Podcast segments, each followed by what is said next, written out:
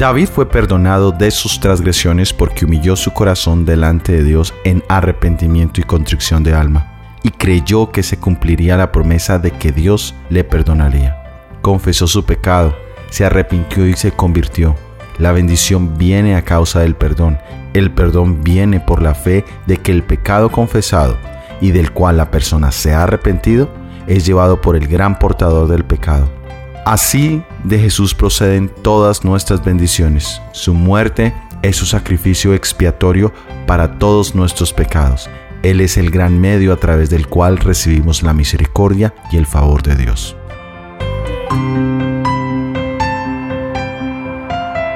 Bienvenidos a nuestro análisis bíblico producido por el Ministerio 147. Soy Óscar Acevedo. El título para nuestro análisis de hoy es Lo siento por mi pecado. Encuentra el vínculo al estudio completo en la descripción. Muy bien, definamos pecado. Vamos a leer varios pasajes que nos van a definir lo que el pecado es. El libro de Proverbios, el capítulo 10, el versículo 19 nos dice, En las muchas palabras no falta pecado, mas el que refrena sus labios es prudente. Aquí nos habla de la palabrería humana. Muchas veces tenemos diálogos vanos, huecos y sin sentido. Muchas veces hablamos de otras personas y no exactamente para hablar de sus cualidades o virtudes, sino que terminamos hablando más de lo que realmente es necesario. Muchas veces en nuestras muchas palabras ofendemos a Dios con afirmaciones que siembran incredulidad en el poder de Dios. Leamos ahora en el libro de Proverbios capítulo 14 versículo 21. Peca el que menosprecia a su prójimo, mas el que tiene misericordia de los pobres es bienaventurado. Muy bien, aquí el libro de Proverbios nos señala como pecado el hecho de menospreciar a las otras personas. Muchas veces hacemos esto por nuestras opiniones preconcebidas acerca de ciertos tipos de personas o de cierto tipo de clases o de cierto tipo de nacionalidades o simplemente menospreciamos a nuestro prójimo porque sentimos envidia en nuestro corazón, porque en nuestra propia naturaleza tenemos conflictos con otras personas. Ahora leamos en el libro de Proverbios capítulo 24 versículo 9. El pensamiento del necio es pecado y abominación a los hombres el escarnecedor. Muy bien, aquí nos habla de los pensamientos vanos. Y en esto encontramos muchas veces que tenemos pensamientos de vanidad, es decir, pensamientos de planes vanos, sin sentido, sin realmente ningún propósito útil para nuestra vida. También nos encontramos en esos pensamientos de orgullo, donde nos imaginamos nuestra propia gloria humana. También existen los pensamientos de lujuria, de carnalidad, de odio, de ira o rabia contra otras personas. Y en cada uno de estos también encontramos el pecado. Leamos ahora en el libro de Romanos capítulo 14 versículo 23. Pero el que duda sobre lo que come es condenado, porque no lo hace con fe, y todo lo que no proviene de fe es pecado. Aquí nos habla de la incredulidad, especialmente en lo que tiene que ver con la alimentación, es lo que Pablo directamente está hablando. Y muchas veces nosotros sabemos, hemos sido, muchas veces Dios ha traído ya convicción a nuestros corazones sobre ciertos tipos de temas en lo que tiene que ver con nuestros estilos de vida y con nuestra alimentación, pero aún seguimos yendo en contra del conocimiento, de la revelación que Dios nos ha dado. Es decir, aunque seguimos actuando equivocadamente, ya no tenemos la total certeza de que en lo que estamos haciendo estamos glorificando a Dios. Y dice el apóstol Pablo que lo que no viene de fe, en lo cual hay incredulidad, eso también es pecado. Leamos ahora en el libro de Santiago capítulo 4 versículo 17. Y al que sabe hacer lo bueno y no lo hace, le es pecado. Aquí nos habla de la negligencia en hacer el bien. Muchas veces nosotros pensamos que el pecado es el actuar equivocadamente o las acciones malas. Pero aquí el apóstol Pablo nos habla de lo que pudimos haber hecho bueno, pero por negligencia no lo hicimos. Y él lo define también como pecado. Y leamos ahora en la primera epístola de San Juan, capítulo 3, versículo 4. Todo aquel que comete pecado infringe también la ley, pues el pecado es infracción de la ley. Muy bien, esta es la definición estándar o básica de pecado y es la transgresión de los diez mandamientos. Durante toda esta temporada hemos estado hablando de los mandamientos de Dios que están expresados en ese decálogo que está en el libro de Éxodo capítulo 20. Ya hemos dicho cómo al contemplarla como un espejo podemos ver las áreas donde estamos fallando. Ahora, el pecado más grande de todos es la violación del mandamiento más grande. Leamos en el libro de Mateo capítulo 22 versículos 37 al 40. Jesús le dijo, Amarás al Señor tu Dios con todo tu corazón y con toda tu alma y con toda tu mente. Este es el primero y grande mandamiento. El segundo es semejante, amarás a tu prójimo como a ti mismo. De estos dos mandamientos depende toda la ley y los profetas. Aquí nos habla que el pecado más grande de todos es cuando vivimos vidas de tibieza y de mediocridad espiritual. Cuando nuestro motivante espiritual es el beneficio material, o nos motiva simplemente el sentimentalismo o estamos buscando alguna posición, algún poder o algún reconocimiento y utilizamos la religión o la espiritualidad para alcanzar eso.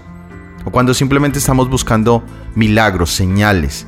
O tristemente simplemente estamos buscando a Dios por miedo, miedo a perder nuestra vida. Es decir, que cualquier cosa menor a la de ese amor de mente, de corazón, de alma, la Biblia lo define como pecado. De hecho, una de las expresiones más fuertes que encontramos en la Biblia la encontramos en Apocalipsis capítulo 3 versículo 16. Pero por cuanto eres tibio y no frío ni caliente, te vomitaré de mi boca. Aquí Dios hace una expresión fuerte mostrando el hecho de que cuando una persona es tibia, es mediocre espiritualmente, ni es frío ni es caliente, genera una reacción un poco grotesca de parte de Dios. Dice que lo expulsa de su boca. Todos sabemos que el vómito es, es un evento en el cual nuestro estómago expulsa por la boca todo lo que allí tiene de una manera eh, violenta lo podemos hacer. Es, es imposible controlar el impulso a vomitar y Dios dice que cuando somos mediocres, cuando somos tibios, cuando no estamos 100% comprometidos en ese amor hacia Dios, hacia sus principios, Él dice que nos expulsará. Pero en Jesús tenemos toda la victoria a todo tipo de pecado, cualquier sea, ya sea tibieza espiritual, violación de los diez mandamientos, menosprecio del prójimo, exceso de banalidad, exceso de pensamientos huecos. Dios nos ha proveído la solución en Jesús. Ahora hablemos un poco del dolor por el pecado. El pecado vuelve nuestros corazones insensibles. Hay hogares que son destruidos por el pecado y ese dolor parece no tocar el corazón del victimario. Nos volvemos como los zombies que hoy muestran tanto en los medios. Son aquellos seres que solo se interesan por sí mismos y no sienten absolutamente nada más. El daño a los demás no les importa, solamente quieren alimentarse ellos mismos. Y en este punto es cuando solo la obra del Espíritu Santo puede hacernos sentir el dolor por el pecado. Pero nuestro corazón también se puede endurecer y puede rechazar esa ayuda que Dios ha dejado para nosotros. El pecado ha quitado la vida de miles de personas y aún así muchos seguimos practicándolo. Cuando nosotros permitimos que el Espíritu Santo trabaje dándonos la sensibilidad, entonces empezamos a sentir dolor por el pecado. En el libro de los Salmos, capítulo 38, versículo 2 nos dice, Porque tus saetas descendieron a mí, y sobre mí ha caído tu mano. Estas saetas son las herramientas que Dios usa para mostrar nuestro pecado. Las personas son muchas veces esas saetas para nuestra vida cuando aplican la enseñanza de Jesús en Mateo capítulo 18 versículos 15 al 17. Por tanto, si tu hermano pecare contra ti, ve y repréndele estando tú y él solos. Si te oyere, has ganado a tu hermano. Mas si no te oyere, toma aún contigo uno o dos para que en boca de dos o tres testigos conste toda palabra. Si no los oyere a ellos, dilo a la iglesia. Si no oyere la iglesia, tenle por gentil y publicano. Cuando se acercan a nosotros para señalar nuestro error o nuestro pecado, no siempre van a ser bienvenidos, porque en nuestra humanidad esto lo tomamos como ataques del enemigo, simplemente un ataque personal, y no vemos que estas personas realmente son esas saetas que vienen de parte de Dios para ayudarnos, para mostrar nuestra iniquidad en nuestra vida. Con una piedad personal y un curso de vida constante, nuestras apelaciones serias y sinceras serán a través de Dios como filosas flechas del Todopoderoso para atravesar el corazón endurecido por el pecado, como hoces afiladas para recoger una cosecha preciosa para el granero celestial. Si somos colaboradores con Cristo, todos tendremos gavillas que traer al Maestro, almas salvadas a través de nuestra instrumentalidad. En Salmos capítulo 38, verso 4 nos dice, Porque mis iniquidades han pasado mi cabeza, como carga pesada se han agravado sobre mí. Y aquí podemos ver que el pecado es comparado con una carga, una carga pesada, incómoda. Es como si pusieran sobre nosotros mucho peso y nos arrojaran al agua. Va a ser difícil salir a la superficie. Asimismo es el pecado en nosotros. Veamos el ejemplo en los vicios, como el tabaco, la cafeína, la droga, la pornografía, la inmoralidad. Y preguntémonos, ¿tenemos alguna de estas cargas en nuestra vida? Veamos también qué nos dice el Salmo capítulo 38, versículo 3. No hay sanidad en mi carne a causa de tu ira, ni hay paz en mis huesos a causa de mi pecado. Y podemos ver que aquí es comparado el pecado con las heridas, el dolor y el riesgo de que empeore y pueda causar la muerte. Así es una herida y así es el pecado en nuestra vida. ¿Sufrimos acaso de ese dolor por los pecados que hemos cometido? Y si vemos un poquito más allá, podemos también pensar en la intranquilidad mental que puede causar el pecado, como la de Jesús en el Getsemaní, cuando Jesús invitó a sus discípulos a velar y orar, es decir, a estar atentos a lo que Jesús iba a experimentar. Jesús cargaría con el pecado de toda la humanidad y la angustia que él sentía fue tal que hasta sudó sangre. ¿Tenemos alguna carga en nuestra mente hoy a causa del pecado? El pecado también puede incluso causar dolor físico. Nueve de cada diez enfermedades se originan en la mente. Por doquiera prevalece la enfermedad mental. Los nueve décimos de las enfermedades que sufre la humanidad tiene su fundamento en esto. Puede ser que alguna aguda dificultad del hogar esté royendo como un cáncer el alma y debilitando las fuerzas vitales. A veces el remordimiento por el pecado mina la constitución y desequilibra la mente. Hay también doctrinas erróneas, como la de un infierno que arde eternamente y el tormento sin fin de los impíos, que al presentar ideas exageradas y distorsionadas del carácter de Dios, han producido el mismo resultado en estas mentes sensibles y esto lo leemos en Joyas de los Testimonios, tomo 2, página 143. Y hoy en día también la ciencia nos lo comprueba cuando hablamos de enfermedades psicosomáticas que pueden llegar a causar que el cuerpo se enferme a causa de lo que está en la mente. La persona cree que está enferma, así no lo esté, pero se enferma y actúa su cuerpo como una persona enferma. Las enfermedades pueden doblegar hasta el cuerpo más fuerte o la mente más fuerte. ¿Acaso es nuestra enfermedad el resultado de un pecado acariciado o no confesado?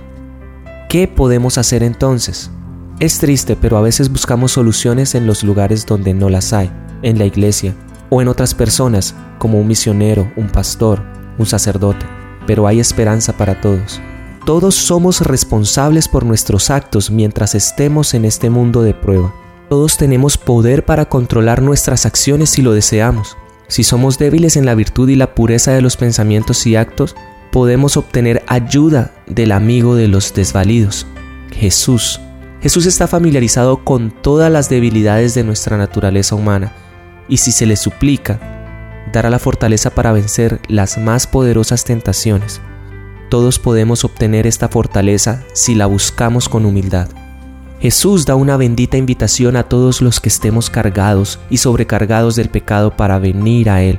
Venid a mí todos los que estáis trabajados y cargados y yo os haré descansar, dice Jesús. Llevad mi yugo sobre vosotros y aprende de mí, que soy manso y humilde de corazón, y hallaréis descanso para vuestras almas, porque mi yugo es fácil y ligera mi carga. Ahora leamos en el libro de Salmos, capítulo 38, versículo 18. Por tanto denunciaré mi maldad congojaréme por mi pecado. Nuestra naturaleza humana no desea denunciar nuestra propia maldad. Al contrario, nosotros sin Dios queremos ocultarla. Entramos en un estado de negación. Pero no es seguro ni para nosotros ni para los que nos rodean el hecho de cerrar nuestros ojos o aún así endurecer nuestras conciencias para no comprender la magnitud de nuestros errores. A veces buscamos racionalizarla, es decir, justificarla, decir que es el resultado de nuestra herencia genética, que así es como somos hoy en día, que este tipo de prácticas son normales, son comunes, son populares, o por último buscamos simplemente excusarla, minimizarla, no darle importancia, decir que es sin relevancia alguna. Cuando existe el verdadero arrepentimiento hay una confesión, hay una denuncia de la maldad, como lo dice el salmista. Y no se buscan otros culpables, se busca simplemente reconocer directamente que yo soy el principal responsable de mis actos. Ahora, existe un peligro y existe la necesidad de mantener un balance en lo que se refiere a la estima propia. En la Biblia encontramos que David triunfó a menudo, pero sin embargo muchas veces se espaciaba en su propia indignidad y en su propia pecaminosidad. Esto demuestra que su conciencia no estaba dormida o muerta, y por eso exclamaba como lo exclamó en el Salmo 51.3, y mi pecado está delante de mí. Él no se engañaba pensando que el pecado era una cuestión de la cual no tenía nada que ver, que no debía preocuparle. Cuando veía las profundidades de su propio engaño, cuando veía lo terrible de su propio corazón, él mismo oraba pidiendo que Dios lo limpiara aún de las faltas secretas. Y aquí es donde encontramos que personas con baja autoestima se sienten que no tienen solución, que son casos perdidos, que sus experiencias son lo peor, que no pueden hacer ningún tipo de cambio y que Dios ya no les ama ni se preocupa por ellos. Pero contrario a esto encontramos la alta autoestima, y es los que consideran que no tienen ningún problema, que al contrario son mejores que los demás. O dentro de esta también encontramos los que esperan que los demás les den el valor, les den la estima que ellos merecen. Leamos en el libro de Salmos capítulo 38 versículo 11. Mis amigos y mis compañeros se quitaron delante de mi plaga, y mis cercanos se pusieron lejos. Somos seres sociales y vivimos siempre rodeados de otras personas. Y a veces dejamos que esas otras personas sean las que determinen nuestra vida. Y en este caso particular, que ellos sean los que den el valor de nuestra vida a base de su opinión. Para ti, mi amigo y amiga, todas las palabras de consuelo o ánimo que te podamos decir no tendrán mucho valor, porque tú sabes cuál es la fuente verdadera de fortaleza y de consuelo. Tú conoces a Jesús, no eres ajeno a su amor. Tal vez tú eres una de esas personas para quienes la vida es un conflicto largo, lleno de dolor, fatiga y desilusión.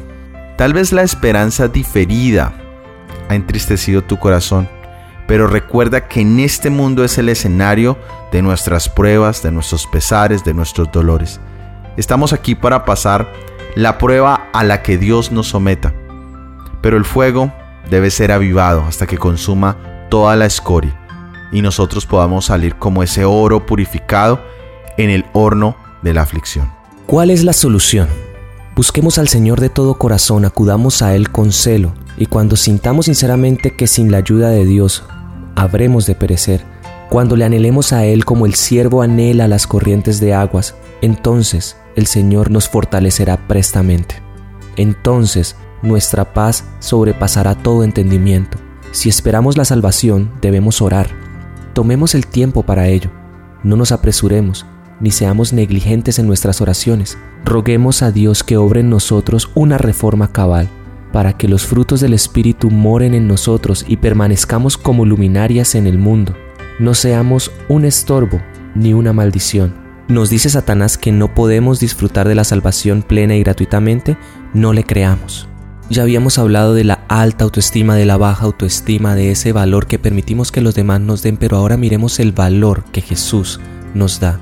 Leamos en Salmos capítulo 38 versículos 13 al 15. Mas yo, como si fuera sordo, no oía, y estaba como un mudo, que no abre su boca. Fui pues como un hombre que no ve, que en su boca no tiene reprensiones, porque a ti, oh Jehová, esperaré yo. Tú responderás, Jehová, Dios mío. ¿Qué valor le podemos dar a la naturaleza humana? La estima que Jesús nos ha dado. El Señor no nos va a dejar solos en las luchas o pruebas.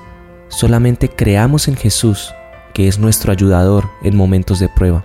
Hoy el Señor quiere invitarnos a que miremos a lo alto. Sí, elevemos nuestra vista a través de las nubes hacia el sol de justicia. Es el desánimo deprimente lo que está debilitando nuestras energías vitales debemos mantener el buen ánimo aunque estemos desilusionados de las personas. Jesús nos comprende, Él es fiel y es nuestro Salvador. Solo un corto tiempo de prueba, un momento de aflicción y luego tendremos el eterno peso de gloria. Miraremos a nuestros pecados y comenzaremos a quejarnos y a decir, he hecho mal, a decir, hicimos mal y no podemos acudir a Dios con confianza. ¿No dice la Biblia en Primera de Juan capítulo 1, verso 9? Si confesamos nuestros pecados, Él es fiel y justo para que nos perdone nuestros pecados y nos limpie de toda maldad. Es bueno que comprendamos el terrible carácter del pecado. Fue el pecado el que hizo que Cristo sufriera la muerte ignominiosa del Calvario. Pero mientras debemos comprender que el pecado es algo terrible, no debiéramos prestar atención a la voz del adversario que dice, has pecado y no tienes derecho a reclamar las promesas de Dios. Deberíamos decirle al adversario lo que está escrito en Primera de Juan, capítulo 2, versículo 1. Escrito está, escrito está, abogado tenemos para con el Padre, a Jesucristo el justo. Muy bien, y de esta manera hemos llegado al final de este episodio del análisis bíblico. Para la próxima semana tendremos el análisis bíblico titulado Amo tu ley. Si ha sido de bendición, por favor compártelo con al menos una persona. Déjanos tus opiniones en los comentarios. Que Dios te bendiga. Amén. Amén.